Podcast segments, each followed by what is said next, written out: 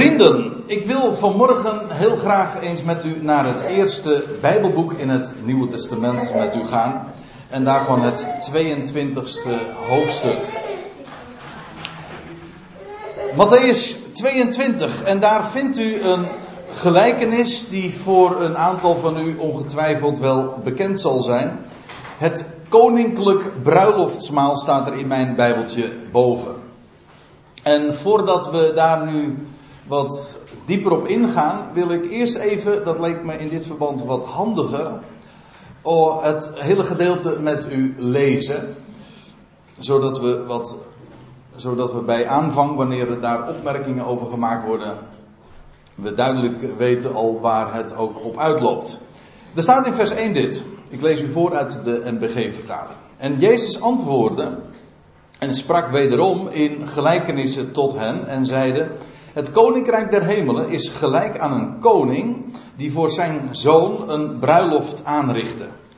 En hij zond zijn slaven uit om de ter bruiloft genodigden te roepen, doch zij wilden niet komen.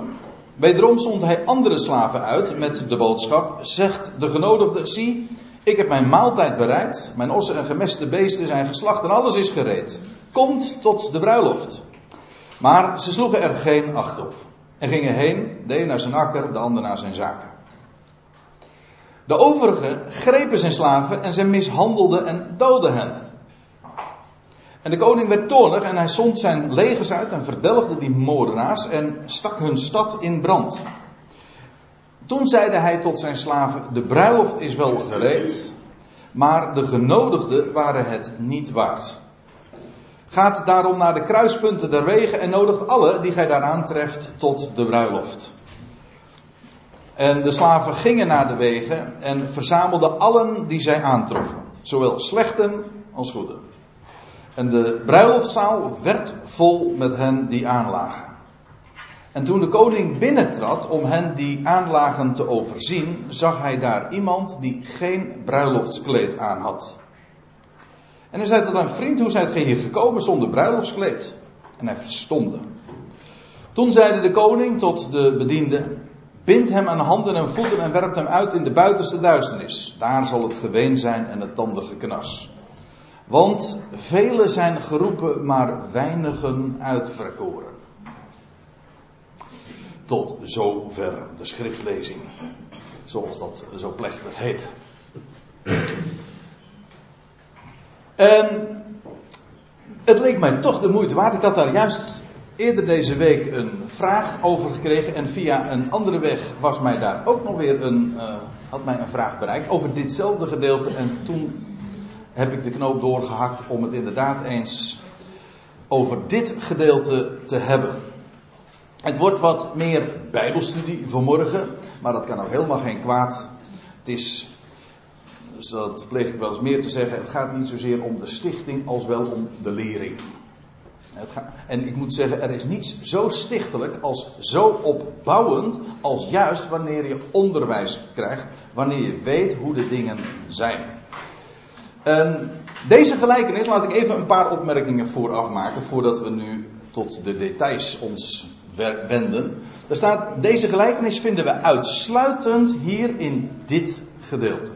In Matthäus. Net niet in Mar Marcus, niet in Lucas en evenmin in Johannes. Ik moet er wel bij zeggen dat er één gelijkenis is die daar erg op lijkt.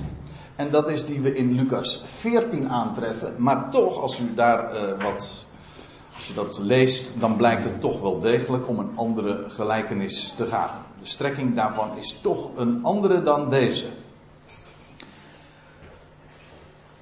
Dat is het eerste. Het past ook.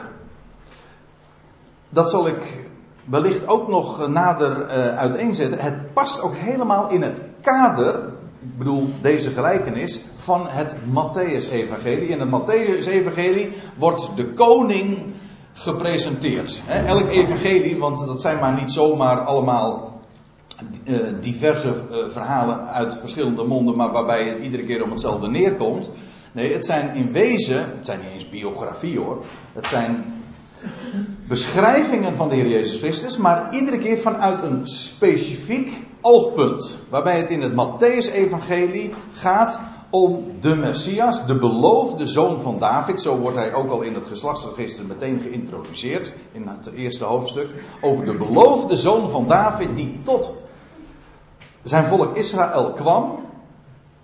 Maar die verworpen wordt. Ook dat wordt heel duidelijk getekend in dit hoofdstuk. En er worden in gelijkenissen, want die uh, worden met name ook in het Matthäus-evangelie beschreven. In gelijkenissen wordt daar ook getoond hoe de boodschap van Israël wordt weggenomen. Het heil wordt van Israël uh, weggenomen en gaat vervolgens naar de natie. In gelijkenissen wordt dat verteld. Dat wil zeggen in verborgenheden. En dan moet ik er meteen nog iets anders bij zeggen. Gelijkenissen hebben de reputatie verhalen te zijn die iets duidelijk moeten maken. Nou, als u eerder in het Matthäus-evangelie leest, dan kom je in het dertiende hoofdstuk. Ik ga dat nu verder ook niet laten zien, maar u kunt dat in het dertiende hoofdstuk lezen. Dan zie je dat het doel van de gelijkenis juist tegenovergesteld is. Niet om iets duidelijk te maken, vertelt de Heer een gelijkenis, maar juist om een betekenis te verbergen. En bij gelegenheid legt hij het uit aan zijn discipelen. En zelfs dat niet altijd, want ik zei al, deze gelijkenis, nee, dat moet ik nog zeggen, want er wordt hier geen uitleg gegeven. Nou ja, dat past dan dus even bij deze volgende opmerking, inderdaad. Gelijkenissen in het algemeen zijn niet gegeven om iets duidelijk te maken. Ik weet, het is een hele populaire gedachte. Op zondagscholen wordt het verteld en in kerkdiensten wordt het door de predikant zo door verteld. Waarom vertelde Jezus gelijkenissen? Nou, gewoon om waarheden te illustreren en dan was het voor iedereen duidelijk. Maar het is niet zo. En dat is niet alleen maar niet zo, maar het wordt ook expliciet in, de, in het Matthäus-evangelie aangegeven dat het tegendeel waar is. Dan, want dan komen de discipelen bij Jezus en dan vragen ze: waarom vertelt u eigenlijk gelijkenissen? Ik bedoel, vertelt de Heer Jezus, ik noem maar wat. Een verhaal van een, een zaaier, hij ging uit om te zaaien en, en, en een deel viel uh, langs de kant van de weg, nou ja, et cetera. Hij vertelt dan zo'n verhaal en de schade die heeft hem aangehoord. Maar vervolgens wordt niet de moraal of de clue ervan duidelijk gemaakt aan diezelfde schade. Maar dan, dan komt dus de vraag op: waarom vertelt u zo waarom vertelt u gelijkenissen? En dan lees je dat Jezus zegt van, omdat het u gegeven is de verborgenheden te kennen, maar hen niet. Dat wil zeggen, het geheim, de betekenis van deze verhalen die ik jullie vertel, die is helemaal niet voor hen bestemd. Dus ze horen wel, maar ze hebben er geen idee van waar ze naar zitten te luisteren. Ze luisteren naar een mooi verhaal, meer niet. De gelijkenis wordt ook hier niet uitgelegd. Dat is een punt. En dan heb je nog iets.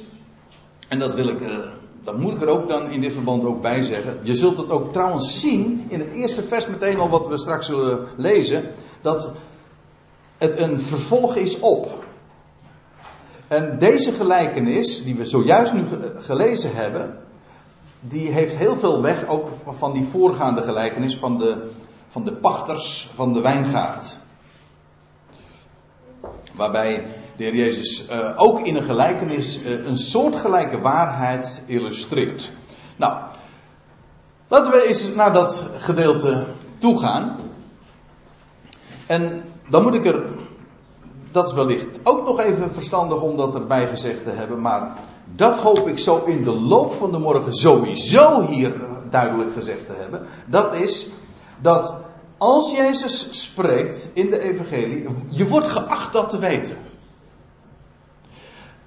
Als Jezus spreekt in de evangelie, dan richt hij zich niet tot ons. Ik bedoel, op mensen uit de natieën, niet Joden. Nee, hij wendt zich, hij spreekt tot, heel uitdrukkelijk, tot het huis van Israël. Als je dat niet begrijpt, als je de adressering niet begrijpt van zijn boodschap, dan ga je eigenlijk meteen al de mist in.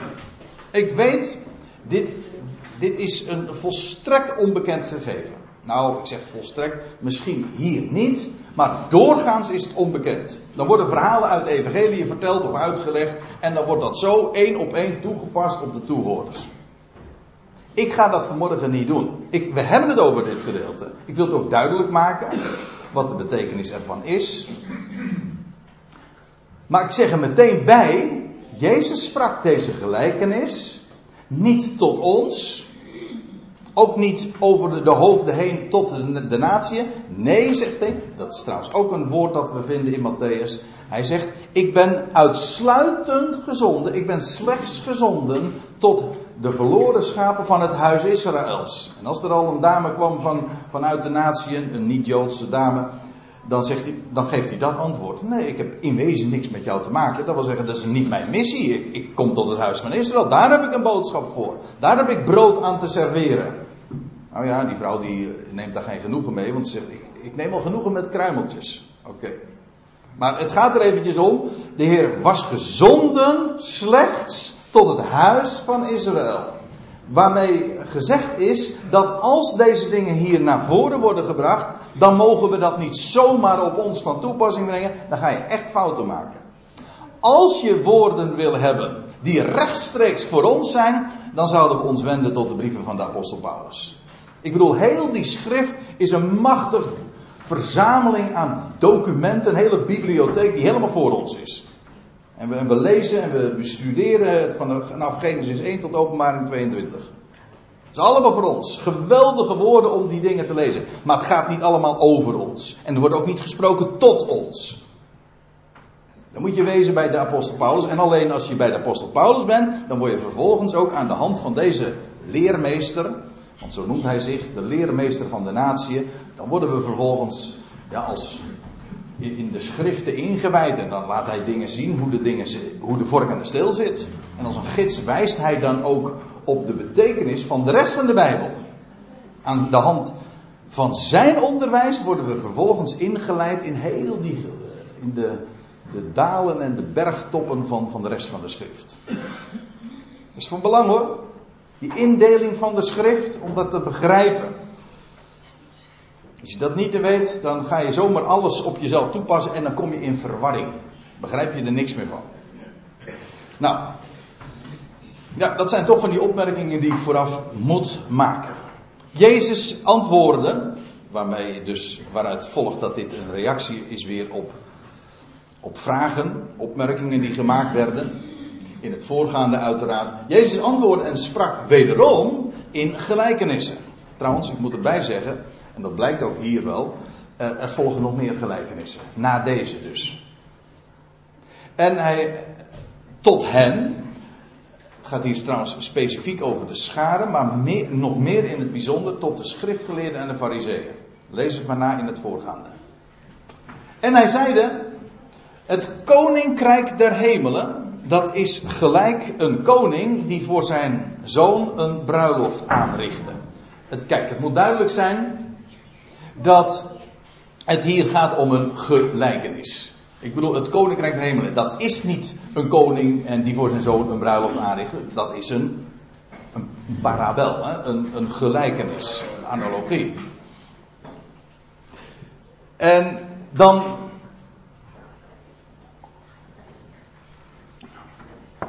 Even die uitdrukking. Het koninkrijk der hemelen. Dat is dat dat is niet een koninkrijk in de hemel, nee, dat is een koninkrijk dat hier op aarde gevestigd wordt. Ik bedoel letterlijk een koninkrijk. Mensen vergeestelijken dat. Maar als de Bijbel spreekt over het koninkrijk der hemel of het koninkrijk van God, dan gaat het met recht over een koninkrijk. En wat is een koninkrijk? Nou, een rijk van een koning. Zoals Nederland een koninkrijk is. Waarom? Nou ja, het is al heel, allemaal heel erg uitgekleed eh, inmiddels. Maar het is een rijk, een staat, een, natie, die onder regering staat van een koningshuis. En dat is het koninkrijk Gods ook. Letterlijk, een koningshuis. En wat is het koningshuis? Nou, het is het koningshuis van David. Ik zei al even in het begin, zo wordt de, de Messias hier in dit evangelie ook gepresenteerd als de zoon van David. Maar vergis u niet, dan hebben we het gewoon over een koningshuis over een dynastie. Ergens in het eh, duizend jaar voor Christus was hij al uitgekozen, David. En aan hem, aan zijn huis, aan die dynastie, heeft God zijn belofte verbonden. En eeuwenlang hebben daar koningen in Jeruzalem op de troon gezeten. Allemaal telgen, eh, prinsen uit dat koningshuis. Op een gegeven moment is dat doodgelopen. Dat wil zeggen in de ballingschap. En honderden jaren lang uh, was er wel een natie Israël, maar geen koningshuis meer. Onder vreemde heerschappij waren ze toen. Maar de belofte van de profeten was altijd: daar komt iemand de Messias, de Mashiach, die zal komen. Hij zal voortkomen uit, zal ik het nou zo zeggen, uit de tronk van Isaïe. Dat wil zeggen, uit die afgehouwen ja, het is een, stamboom. Je zou, zo kun je die, dat koningshuis voorstellen als een stamboom. Die is afgehouden. Er is niks meer van over. Behalve een stompje misschien nog. Maar daar zal een telgje uit voortkomen. Uit de tronk van Isaïe. En hij is die zoon van David. En hij zal TZT. Met de Z met een hoofdletter. Op zijn tijd. Zal hij in Jeruzalem weer dat koningshuis gaan herstellen. Dus dat zoals je in het verleden koningen gehad hebt onder de heers uit het huis van David in Jeruzalem, zo komt daar ooit weer een koning uit het koningshuis van David. In Jeruzalem. Ik bedoel gewoon die stad nu in het Midden-Oosten. Dat is koninkrijk der hemelen. Ik, ik, zeg dat nu even, omdat je bij het koninkrijk der hemelen meteen al misschien uh, ja, gaat hemelen. En, en denkt van, oh, dat is, dat is uh, heel geestelijk. Of, nee, het gaat. Waarom heet het hemelen? Wel omdat het vanuit de hemel zal komen. Letterlijk nu ook, want die zoon van David waar we het over hebben, waar bevindt hij zich nu? Daar, hij is ontrokken aan het oog in de hemel. En straks komt hij inderdaad terug. Dan gaat hij zijn voeten zetten op de Olijfberg. En dan gaat hij de heerschappij vestigen in Jeruzalem. Dus met recht een koninkrijk dus. Nou, het koninkrijk der hemel is gelijk een koning. Ik kan natuurlijk gewoon mogelijk bij elk vers zo uitgebreid stilstaan. Maar het koninkrijk der hemel is gelijk een koning die voor zijn zoon, de, de prins dus. Wie die zoon is, dat moet niet zo moeilijk zijn. Want dat is degene die hier het woord ook spreekt. Een bruiloft aanrichten. Nou, als je een beetje vertrouwd bent ook met het hele Bijbelse gedachtegoed, ook met de profetieën, de woorden van de profeten, dan weet je, die bruiloft, ja, dat is een bekend Bijbels thema. Het, dat koninkrijk van vrede en gerechtigheid, dat zal komen hier in deze wereld, dat zal, dat wordt vergeleken met een bruiloft. Dat is niet, dat is niet zo gek hoor, want daar is sprake van een, ja, een bruidegom, dat is de Mashiach zelf, de zoon, en ook een bruid, en in wezen dat hele koninkrijk wat, wat niet alleen in Israël, maar wereldwijd gevestigd zal worden. Ja, dat is een bruiloft. Waarbij vele genodigden zullen zijn. Als Jezus dus dit zo introduceert, zegt hij op zich niks nieuws.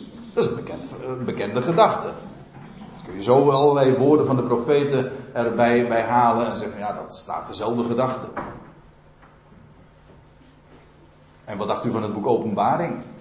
Dan lees je ook over de bruiloft van het lam. Dat is hetzelfde verhaal hoor. Dat zijn die duizend jaren die nog gaan komen. Hier in deze wereld. Voor velen is dat een, een, ja, een onbekende gedachte. Die, ja, weet je, een heleboel christenen. Die hebben bij, het, bij de toekomst een, een, een, een heel simpel idee. Namelijk die, ja, wat, wat, wat staat er nog te gebeuren? Nou, als je doodgaat, dan ga je naar de hemel of, niet, dan ga je naar de hel. Uh, maar uh, wat staat er nog te gebeuren? Nou, de jongste dag. En dat noemen ze dan de wederkomst. En dan, ja, dan, dan begint de nieuwe hemel en de nieuwe aarde. En dan is het eeuwig wel of eeuwig wee. Het voordeel van die visie is dat het zeer simpel is. Het nadeel is, het klopt niks van. Het is gewoon niet waar. En het nog een groter nadeel is, is dat het geen goed bericht is. En dus geen evangelie. En het, is zo een. Het, alles wordt. Daarom, daarom begrijpen. Gaan mensen ook niet meer uh, kennis nemen van de schrift. Want ze zeggen: ja, je kan er alle kanten mee op. Ja, natuurlijk kun je er alle kanten mee op. Ze proppen alles in, in dezelfde tijd, in dezelfde plaats. En dan, begrijp, en dan krijg je hele tegenstrijdige berichten. Maar ik zal u dit vertellen: de Bijbel is in volstrekte harmonie met zichzelf. En alle uitspraken die gedaan worden over de toekomst, over tijden en plaatsen, het past perfect als een puzzel in één. Maar het gaat niet allemaal over dezelfde tijd. Wij verwachten de jongste dag. Ja, hallo mensen. De wederkomst is niet de jongste dag. De jongste, wat er eerst gaat komen is de terugkeer van de Heer Jezus Christus. Ook trouwens nog gefaseerd. Eerst gaan de Heer tegemoet in de lucht, maar de Heer zal zijn voeten zetten op de olijfberg. Dan zal Israël hersteld worden. Dan, zal, dan zullen alle volkeren daarbij uitgenodigd worden, et cetera. Duizend jaren lang. En dan pas lees je over een grote witte troon. En dat hemel en, deze hemel en aarde zullen verdwijnen. En dan zullen er een nieuwe hemel en een nieuwe aarde aanbreken. Ook dan zal Christus nog steeds heersen. Totdat uiteindelijk de dood niet gedaan wordt. En dan wordt God alles in allen. Nou, ik zeg het nu even in een kort, in een kort schema. Maar ik bedoel dit, dit ermee aan te geven. Er is nog een heel tijdpad te gaan. God heeft een programma. En je moet het niet allemaal op één hoop gooien, want dan snap je er niks meer van. Ja. Goed. Uh, een, uh, het koninkrijk der hemel is gelijk een koning die voor zijn zoon een bruiloft aanrichtte. En dan staat er in vers 3: En hij zond zijn slaven uit om de ter bruiloft genodigden te roepen, doch zij wilden niet komen. Ik zei al, deze gelijkenis wordt niet uitgelegd. Achteraf, ik bedoel, voor ons die dit nu lezen, is de betekenis wel duidelijk. Toen, voor de toehoorders in die dagen, niet. De, de betekenis was voor hen niet duidelijk. Het is uh, onmiskenbaar dat toen Matthäus deze woorden inmiddels optekende.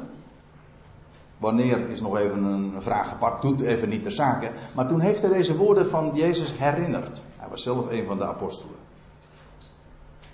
En toen heeft hij ze ook opgetekend. En toen was inmiddels duidelijk. In wezen is het, het is zelfs zo sterk. De gelijkenis heeft nauwelijks uitleg nodig. Hij zond zijn slaven uit om de ter bruiloft genodigden te roepen. Wat betekent dat? Wel, de profeten hadden ooit gesproken over een bruiloft die zou komen. Dat Messiaanse koninkrijk. Hier in deze wereld, over de volkeren, over Israël, niet alleen in het Midden-Oosten, maar de hele volkerenwereld zal daarin delen. Dat is een bruiloft. En dat is speciaal bestemd voor Israël. Dat zijn de bruiloft ter bruiloft genodigden. Nou, die slaven, dat zijn hier de apostelen. Apostelen betekent gewoon degene die gezonden worden op.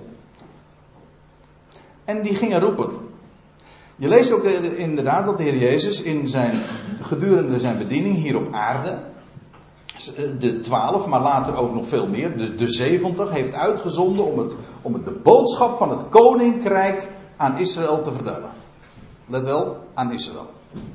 Ze mochten niet naar de Samaritanen gaan, zelfs notabene in hun eigen omgeving. Nee, uitsluitend moesten ze gaan naar Israël. Alleen naar de genodigden. Dat wil zeggen, het volk Israël. Maar we, wat je dus in het Matthäus-evangelie duidelijk ook eh, beschreven vindt, is dat zij eh, helemaal geen interesse daarin hebben. Op een of andere wijze uh, was het zo dat de, de boodschap die gebracht werd, die paste niet bij dat wat zij dachten. Bij hun traditioneel beeld. Dat is nog steeds zo, dat is nooit anders geweest.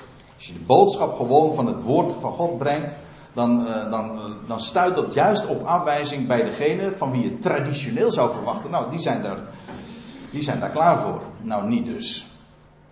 Omdat het altijd anders is dan dat men dacht.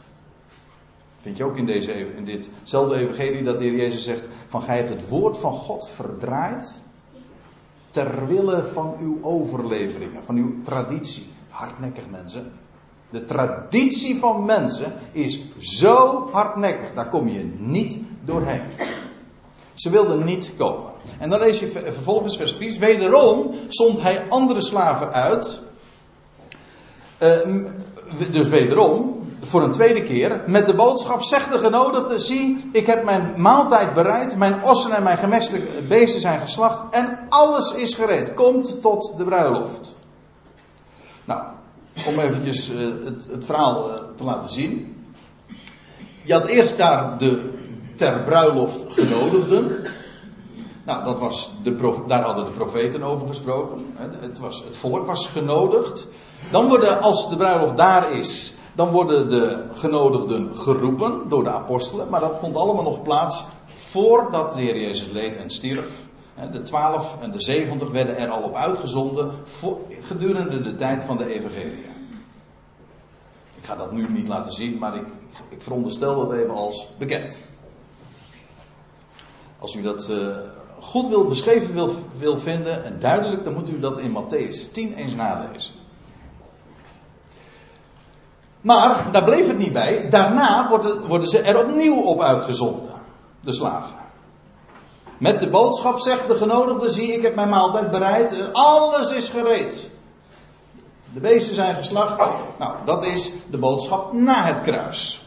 Dan, is in de, dan wordt opnieuw de boodschap naar de genodigden uh, gezonden. En de slaven die brengen dat. En, die, en dan is inderdaad het verhaal inmiddels, alles is gereed. De Messias is daar. En precies dat wat de profeten hebben gezegd dat zou gebeuren, dat is gebeurd. Hij is opgestaan, hij is verrezen. Alles is gereed. En, maar dan krijg je een soortgelijke reactie, alleen dan geïntensiveerd nog. De afwijzing is massief. Ik zei al, het is natuurlijk een gelijkenis en dingen worden wat uitvergroot. Het is, de dingen worden soms wat, eh, lijkt het wat over de top gepresenteerd, maar dat is juist om het punt duidelijker neer te zetten. Maar dan lees je die genodigden en die geroepen worden, zij sloegen er geen acht op. Dus de tweede keer, ook na, nadat verteld is dat alles inmiddels gereed is, ze sloegen er geen acht op en gingen heen, de een naar zijn akker en de ander naar zijn zaken. Dat is, dat is één ding. Dat is nog een passieve, uh, zo van geen interesse. We hebben andere bezigheden. We hebben belangrijke dingen. Maar dan moet u opletten wat er vervolgens uh, nog gebeurt. Dus de genodigde notabene voor de bruiloft. Nou, dat is toch een groot voorrecht, nietwaar? Als je genodigd wordt voor een bruiloft. Uh, ja. ja, ik zit zomaar aan de stel te denken dat hier in de zaal zit. Ik, vond, ik vind het in ieder geval een groot voorrecht om daarvoor uitgenodigd te worden. Maar, uh, en dan, dan, zeg, dan word je notabene uitgenodigd voor een bruiloft. Geen interesse, we hebben, ja, ik heb nog wat dingen te doen en zo. Nou, dat is natuurlijk een, een blamage en ook een, een enorme verachting voor het, uh, voor het bruidspaar. In dit geval, notabene, de koning die uitnodigt. Dat is helemaal wat. De koning die, die, die mensen uitnodigt en dan, dan deze reactie. Maar dan moet je opletten wat er in vers 6 staat, want dat is dus echt het, het, ja, het hoogtepunt. Ik kan beter spreken over het dieptepunt. De overige grepen zijn slaven. En die overige, dat blijken trouwens in de praktijk nog de leidslieden te zijn. Echt waar. Het was het Sanhedrin, de leidslieden van het volk, die dat zo hebben gedaan. Die grepen zijn slaven, ze mishandelden en doodden hen zelfs. In feite wordt hier in, een, in vers 5 en 6, met name vers 6, is een perfecte beschrijving van wat we in het boek Handelingen lezen. Of de twaalf die dit, deze gelijkenis uh, van Jezus hebben gehoord, dat begrepen hebben toen Jezus deze gelijkenis uitsprak? Nee. Dat, dat, ik, ik, ik, weet, ik weet zeker dat ze het niet hebben begrepen. Waarom? Omdat ze later, dat lees je in Handelingen 1, dan komen ze nog met vragen bij Jezus. En ze zeggen van, Heer, herstelt gij in deze dagen het koninkrijk ze weer. En, en dan zegt de Heer, geeft de Heer weer zo'n een, antwoord waarbij hij feitelijk uh, aangeeft van het komt, nou dat zegt hij ook, het komt jullie niet toe om het te weten. Hoewel die het in gelijkenissen, in verborgen zin, al had aangegeven. Bijvoorbeeld hier. Wat je hier vindt, dat is een beschrijving van het boek Handelingen. De slaven, degenen die erop uitgezonden waren, alles is gereed, de bruiloft is daar. Die mensen, die, die slaven, die worden mishandeld. Hoe vaak lees je dat ook niet in het, in het boek Handelingen? Dat de apostelen inderdaad gegezeld werden, ze werden gepakt, ze werden in de gevangenis geworpen. Of zelfs uh, gedood. Denk aan Stefanus, Denk aan Jacobus. Dus de, dat doen de genodigden. Het volk Israël. Het uitverkoren volk. De, niet alleen maar dus geen interesse, maar de slaven, degene die notabene de uitnodiging doet, nee, of beter gezegd, diegene die de roepstem van kom, die worden, uh, die mishandelen zij en doden hen. Nou, en dan lees je, en de koning werd toornig, uh, en de koning werd toornig en hij zond zijn legers uit en verdelgde die moordenaars en stak hun stad in brand. Ik herhaal, het wordt niet uitgelegd. Maar achteraf herkennen we het onmiddellijk. Want wat hier beschreven weer wordt, is uiteraard niets anders dan wat we inderdaad lezen in het, ja, in boek Handelingen van de, de slaven worden gedood. Eerst mishandeld, gedood, geen interesse, massieve aanwijzing, juist het volk. Het, e, het, wordt in de Bijbel genoemd het evangelie van de besnijdenis. Dat was de boodschap die de twaalf uitdroegen. Speciaal voor de besnijdenis, voor het huis van Israël. De bruiloft is daar. En dan deze afwijzing. Nou, wat er dan gebeurd is, uh, en dat is een generatie later, precies zelfs een generatie later, want als we even van uitgaan dat de dood en opstanding plaatsvond, ik bedoel van de Messias, in het jaar 30, dan is het precies een tijdspanne van vier decennia later, in het jaar 70, een generatie, een geslacht. Zeg ik even voor de fijnproevers. Precies een generatie later vindt daar die dramatische gebeurtenis plaats van de, van de legers die erop uittrekken, dat, was, dat zijn de Romeinse legers, die naar de, de stad, namelijk de stad van de moordenaars. Nou ja, dat, is, dat kan niet missen, dat is Jeruzalem. En die stad, die wordt verdelgd en bovendien in brand gestoken. Wat is in het jaar 70 gebeurd? De stad Jeruzalem is verdelgd, is omgekeerd. Geen steen is op de andere blijven staan. Ook niet van de, ik bedoel, juist van de tempel niet, is er geen steen meer op de andere blijven staan. En de stad is vervolgens in, ja, in, de hens gestoken, om het eventjes onparlementair te zeggen. Is compleet verbrand. Een afschuwelijke gebeurtenis. Daar, zijn, daar hebben vele tienduizenden, zo niet honderdduizenden, ik, ik dat weet het even niet, uh, mensen het, het leven gelaten. Dat is allemaal perfect ook opgetekend door een, bekende historicus, Flavius Josephus, die dat allemaal heeft beschreven en heeft opgetekend. Het is precies zo gegaan. De verwoesting en verbranding van Jeruzalem. Precies een generatie later. Terwijl het koninkrijk de bruiloft had uh, zou aanbreken, terwijl het koninkrijk in die dagen zou aanbreken, uh, vond er dit plaats. Maar, en dan lees je uh, vervolgens, dan, dan vindt er een omkeer plaats, een wending. En toen zeide hij, dat is die koning, tot zijn slaven: De bruiloft is wel gereed, maar de genodigden waren het niet waard. En dan gooit hij, werpt hij het net uit om een andere Bijbelse beeldspraak te gebruiken. Aan de andere kant van het schip. De bruiloft is wel gereed, maar de genodigden waren het niet waard. Uh, ga daarom uit naar de kruispunten van de wegen, naar de uiteinden, de uitgangen der wegen, staat er in de Statenvertaling. En nodigt allen die gij aantreft tot de bruiloft. Of zoals in de oude vertaling terecht staat. Uh, uh, en zoveel als gij er zult vinden, roep ze tot de bruiloft. Dat wil zeggen, wie ook maar aantreft, nodig ze uit. De oorspronkelijke genodigden, die uh, we hadden geen interesse. Dat was over en uit. En nu wordt, komt er een, een nieuw, een, nieuw element in, in, in het verhaal. En die koning zegt: Het gaat hoe dan ook toch door. Maar nu gaan we het zo aanpakken. En allen, uh, zoveel als je er zult vinden, roep ze tot de bruiloft. En dan lees je in vers 10: En die slaven gingen naar de wegen en verzamelden alle die ze aantroffen. Zowel slechten als goeden. En de bruiloftzaal werd vol met hen die aanlagen. Ja, ook, ook hiervan, hier missen we weer de uitleg.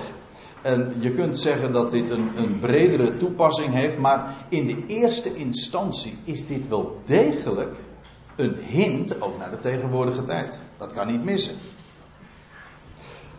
De genodigden de waarheid niet waard. De slaven zijn gedood of mishandeld. En nu, zegt, en nu vervolgens uh, gaat er een andere boodschap uit. En dat is: iedereen die maar wil komen, die kan. En dat vind ik zo mooi, hè? Zowel slechten als goeden. Ik vind vooral die volgorde zo mooi. Ja, zowel slechten als goeden, want dat is een onmiskenbare hint naar de tegenwoordige tijd. Ik moet er even bij zeggen, ik, weet, ik weet nu al zeker dat ik anders daar opmerkingen naderhand over ga krijgen. Dan heb ik het bij deze even expliciet gezegd. Het gaat ook over de tijd die nog gaat komen. Ik bedoel, na de wegrukking van de gemeente gaat God weer de draad oppakken met Israël. Dan wordt de boodschap ook weer wereldwijd gebracht, het evangelie van het koninkrijk. Dat is, dat is waar. Maar het is wel degelijk ook zo dat in de tegenwoordige tijd vindt er een uitnodiging plaats. Voor wie dan ook. Zowel slechten als goeden. Dus geen, niet meer beperkt tot dat ene, die ene, dat ene volk, die genodigden. Nee. Ieder, ieder die maar wil. Ieder die je aantreft, kom maar. Zowel slechten als goeden.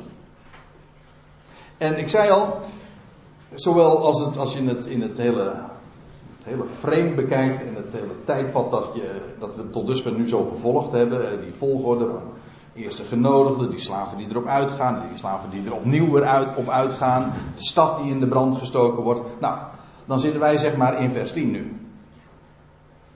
Dat is wel degelijk een hint dus naar de tegenwoordige tijd. En dat is precies toch ook de boodschap die we vandaag uh, hebben.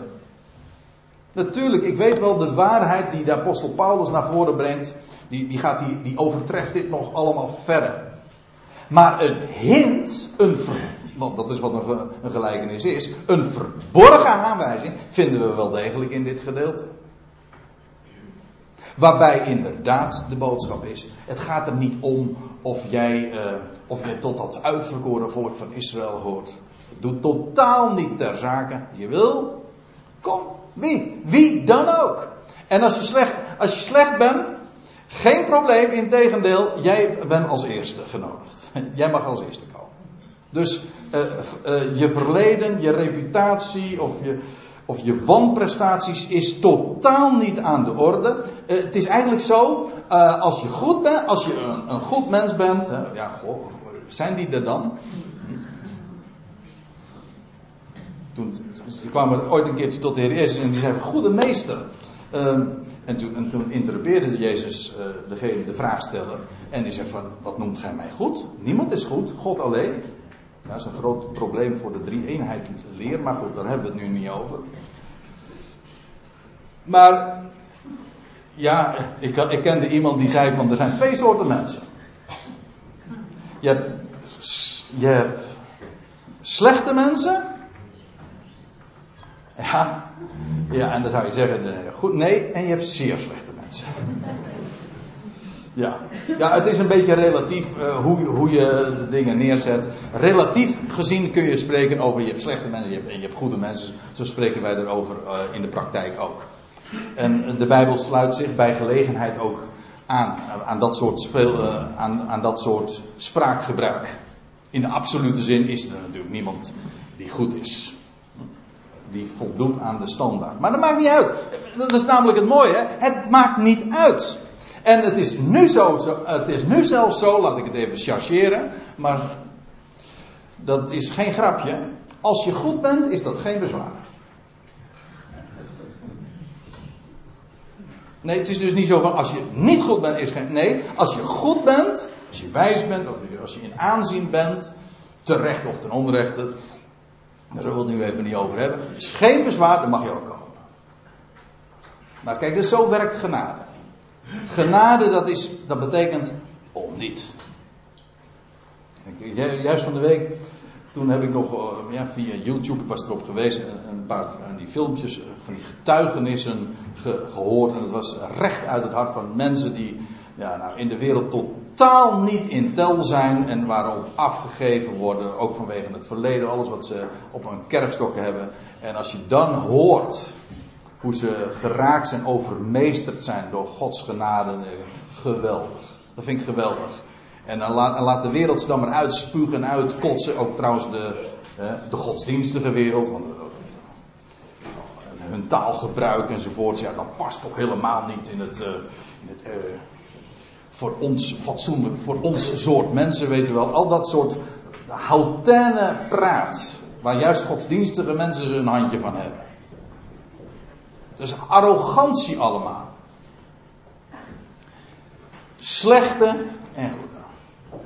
En, die, en, aan de bruiloft, en, en hoe dan ook, en de bruiloftzaal die werd vol met hen die aanlagen. Toen de koning binnentrad, nu vinden we het eigenlijk het laatste bedrijf. Nu komen we dus in vers 11. Het is een verhaal in, als ik het even in toneeltermen zeg, in verschillende bedrijven. En dit is het laatste bedrijf. Het is eigenlijk, uh, nu, nu, worden we eventjes geplaatst weer in de, in, de, in de toekomst. Want nu ineens worden we verplaatst naar de bruiloftzaal. En wat, wat was die bruiloftzaal? En, en de bruiloft? want inmiddels lees je dan, toen de koning binnentrad om hen die aanlagen te overzien. Kortom, de bruiloft is, is daar, in de bruiloftzaal. Dit is een beschrijving, vers 11, van het toekomende koninkrijk hier op aarde. Inderdaad, hemels van aard, van oorsprong, maar niettemin het koninkrijk hier op aarde. Ik zeg het even met nadruk. We worden dus verplaatst in die toekomende aion. De bruiloft, het Messiaanse koninkrijk. En dan lees je toen de koning binnentrad om hen die aanlagen te overzien, zag hij daar iemand die geen bruiloftskleed aan had. Dat wil zeggen, die had ze. Die, die, ja, hoe was die daar nou gekomen? Nou ja, dat is de vraag van die koning dus ook. En hij zei tot hem: Vriend, hoe zijt gij hier gekomen zonder bruiloftskleed? En hij verstomde. Met andere woorden, hij stond daar echt met een mond vol tanden. Hij wist en hij realiseerde zich: ik, ik hoor hier helemaal niet. Ik ben helemaal niet gereed gemaakt. Ik pas hier ook in dit gezelschap niet. Want ik neem aan dat het in die dagen nog wat, uh, wat sterker was. Daar zijn wel meer Bijbelse aanwijzingen voor. En daar is, daar is een speciale dresscode. Hè? Uh, je hoort daar, dus als je daar bent, prima. Maar dan hoor je je aan te passen aan, aan de sfeer, aan, aan dat feest. En dat, straks met het, dat is met dat Messiaanse koninkrijk ook zo. Want nou ga ik iets vertellen wat voor sommige mensen misschien wat, uh, ja, wat verwarrend kan zijn. Want als je dan altijd vertelt de machtige boodschap dat God de redder is van alle mensen, dan, vinden ze het, uh, dan zijn ze even confuus als je dan vertelt dat in het Messiaanse koninkrijk straks, dat er velen verwijderd zullen worden. Dat, er, dat, dat is dan nog echt nog niet alles in alle en zo hoor. En dat God de boodschap, of dat dan de boodschap uh, zal zijn en, en waarheid zal worden dat, dat, dat elk mens gered wordt, dat is pas in een veel latere instantie zo. In dat Messiaanse koninkrijk zullen slechts zij zijn die inderdaad gereed zijn, gemaakt. Zich, die voorbereid zijn er zijn vele voorbeelden van in de Bijbel om dat te laten zien. Of uh, bewijzen. Want kijk, nou zegt die koning tegen die, die, iemand die daarin dan is, maar die blijkt geen bruiloftskleed te hebben, die is niet geschikt voor, dat, voor die bruiloft. En, en die persoon die realiseert zich dat ook. En dan lees je, en toen de koning tot de bediende, uh, toen zeide de koning tot de bediende, Bind hem aan handen en voeten, want het was een groot onrecht wat die man had begaan. Die man realiseerde dit zich ook al, want hij, was, hij was met stomheid geslagen. Hij wist, ik hoor hier niet. Bind hem aan handen en voeten en werpt hem uit in die buitenste duisternis. Uh, daar zal het geween zijn en het tandengeknars. En degene die, uh, die hier wel vaker zijn en die, nou wat was het? Vier, zes weken of zo, acht weken geleden geweest zijn die herinneren zich wellicht nog dat we het daar ook over dat, dat fenomeen hebben gehad. Dat uitgeworpen worden. Kijk, het idee is deze, even kort samengevat. Dat als straks dat Messiaanse koninkrijk hier op aarde gevestigd zal worden, eerst in Israël en vervolgens over de volkerenwereld. dan zal bij de aanvang van de duizend jaren ieder verwijderd worden die daar niet hoort. Ik ga dat nu niet aantonen. Ik stel het even als bekend. Als, ik veronderstel het als bekend. En degene, en dan lees je, want daar hadden we het eh, toen uh, die samenkomst over, in, over Matthäus 8. Dan lees je dat Jezus ook zegt: Ik zeg u dat er velen straks zullen komen van oost en west. En zullen aanliggen met Abraham en Isaac en Jacob in het koninkrijk der hemelen. Eigenlijk een soortgelijk context. Maar de kinderen van het koninkrijk, dat wil zeggen, het, het gaat hier over het volk van Israël. De eigenlijk letterlijk staat er, de zonen van het koninkrijk, die zullen uitgeworpen worden. Ze bevinden zich in de zaal. Want dat is namelijk ook het antwoord op de vraag: hoe komt die man daar? Nou, het, het verhaal is, hij was er al. Hij was al in die zaal voordat die bruiloft aanbrak. Eventjes in beeldspraak. Maar zal verwijderd worden. Zo staat het hier ook. Maar de zonen van het koninkrijk zullen uitgeworpen worden in de, in de duisternis buiten. Dat is wat er eigenlijk staat. In de duisternis, dat wil zeggen, in de zaal zelf is het licht, buiten is het duister. Niet in de feestzaal. En daar zal het geween zijn en het tandengeknars. Ik ga nu niet herhalen wat ik toen gezegd heb, maar het is voldoende om even te zeggen dat dat niet een uitbeelding is van dat ze daar gepijnigd worden. Nee, dat is een uitbeelding van toren, knars.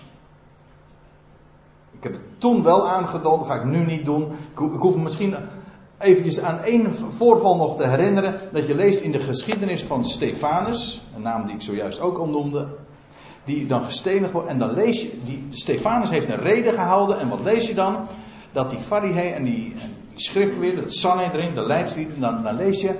Ze knerste de tanden van, van haat en nijd. Dat zie je altijd. Dus het heeft niet te maken met pijn, het is haat.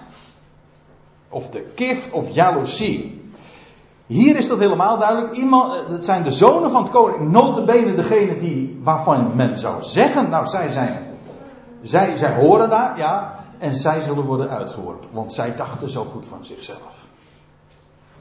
Zij dachten daar wel voor in aanmerking te komen. Maar als je geen bruiloftskleed hebt, dan, zul je, dan, dan, zullen ze worden, dan worden ze inderdaad uitgeworpen in de duisternis buiten. En dat zal De, de, dat knersen van tanden heeft te maken met het feit dat zij zelf, zij dachten zo goed van zichzelf. En ze dachten aanspraken te maken als uitverkorenen van op een, op een hoge positie. En wat blijkt, zij worden, zij worden er buiten gezet. En van degene die, op wie zij neerkeken, die zullen in de feestzaal zijn. Een complete omkering van zaken. En dat is die knersing van tanden. Zij in de duisternis buiten. En degene die, waarvan ze dachten dat ze er niet bij horen, die zullen in, de, in het licht uh, zich bevinden. En, en notabene nog slechter ook.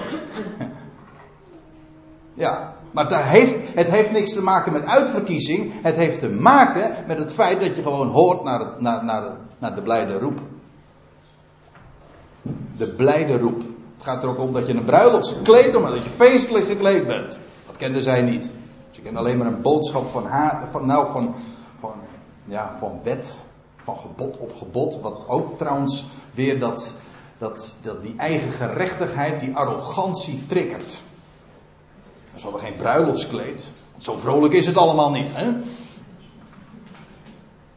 is moeilijk. Maar het is juist een feestelijke boodschap. Nou, zij hadden dat niet begrepen. En degene, nou ik herhaal, uh, even samenvattend. Zij dachten op grond van het feit dat zij het uitverkoren volk waren, dat zij daarin waren en al die anderen geen deel daaraan zouden hebben. En het blijkt precies een omkering te zijn. En dat is die knessing van dan. Goed. En dan komen we tenslotte bij vers 14, dat is de conclusie van deze gelijkenis.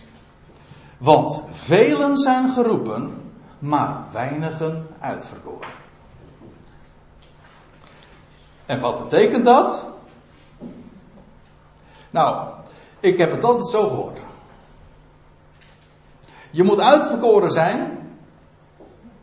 Want ik weet zeker, er zitten hier een aantal mensen. Ik zit zo in de zaal te kijken en voor zover ik u ken, dan weet ik ook de achtergrond. Dan wordt het ja, in, in een bepaald uh, segment van de christelijke wereld, die hier in Nederland nogal erg uh, sterk vertegenwoordigd is, reformatorisch christendom, dat benadrukt heel erg die, die, de betekenis van uitverkiezing. En als je niet uitverkoren bent, ja, dan, ben je niet bij dan hoor je niet bij het feest. Je moet uitverkoren zijn. Je kan wel geroepen zijn, ja, maar daar gaat het niet om. Het gaat, het gaat erom dat je uitverkoren bent. Ja. Maar dan heb je totaal dus niks van deze gelijkenis begrepen. Het is namelijk precies omgekeerd.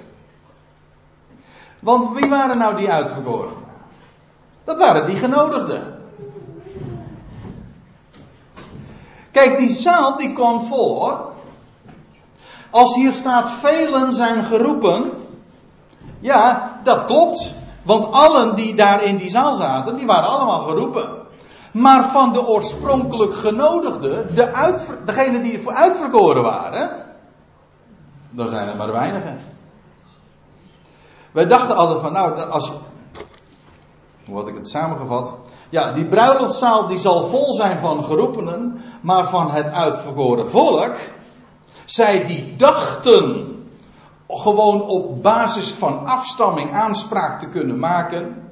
Of op basis van prestaties, godsdienstige prestaties, en de anderen keken ze op neer. Nou, daar zullen er maar weinigen van zijn. Dan kun je dus uitverkoren weten, maar zegt niks. Dus het is precies omkering van wat er altijd over verteld wordt. Ja, maar er zijn maar weinig uitverkoren hoor. Ja, inderdaad, want die zaal, die zal inderdaad vol zijn. Van geroepenen, slechten en goeden. Maar van de oorspronkelijke genodigden, die voelden, die, die, zich te verheven. En die hadden er helemaal geen oren naar. Van die uitverkorenen blijken het er maar weinigen te zijn. Dus de conclusie, het is, een, het is wat, hè. En het is ook een, een samenvatting van deze gelijkenis. Velen zullen inderdaad in die bruiloftzaal geroepen zijn. Maar van het uitverkoren volk zullen het er maar weinigen zijn. Nou, nou ga ik eventjes. Want inmiddels zijn we dus bij het einde van deze, van deze gelijkenis en, uh, aangekomen. En dan wil ik nog even samenvattend ook spreken over wat we ook in verband met de toekomst mogen verwachten. Want het kan zijn dat u dat een aantal van u zegt van nou, het gaat me een beetje duizelen. Nou, laat ik eventjes dan wat we hebben te verwachten over de toekomst even in, in schema nou neerzetten. Wat we, waar we het over hadden, Matthäus 22, de boodschap die Jezus uitsprak richting Israël, het komende koninkrijk, dat is die bruiloft. De toekomende aion. Maar dat is niet het enige wat er nog gaat komen. Daarna hebben we nog, dan krijg je, dat, is, dat zijn de duizend jaren. Daarna krijg je de jongste dag, de grote witte troon. En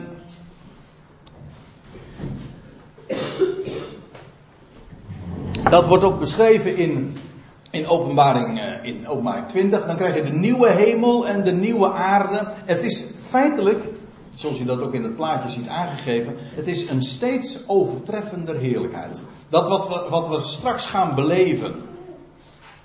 dat, dat koninkrijk hier op aarde, dat zal geweldig zijn. Maar wat er gaat volgen, die aion die daarna zal volgen, zal in heerlijkheid nog veel overtreffender zijn.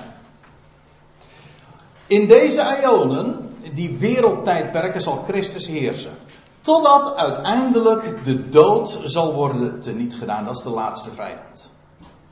En als de dood teniet gedaan zal zijn, ja, dan zullen allen leven. En dan is de waarheid vervuld dat God zal zijn alles in allen. En dit is die boodschap waar we het eerder vanmorgen over hadden van de apostel Paulus die hij mocht uitstallen. God die de redder is van alle mensen. Maar dat wordt hier vervuld, in de toekomende eeuw. Ook niet hier, nee pas aan het einde, aan het heer van Christus heerschappij. Als de dood er niet gedaan zal zijn, dan wordt hij alles in allen.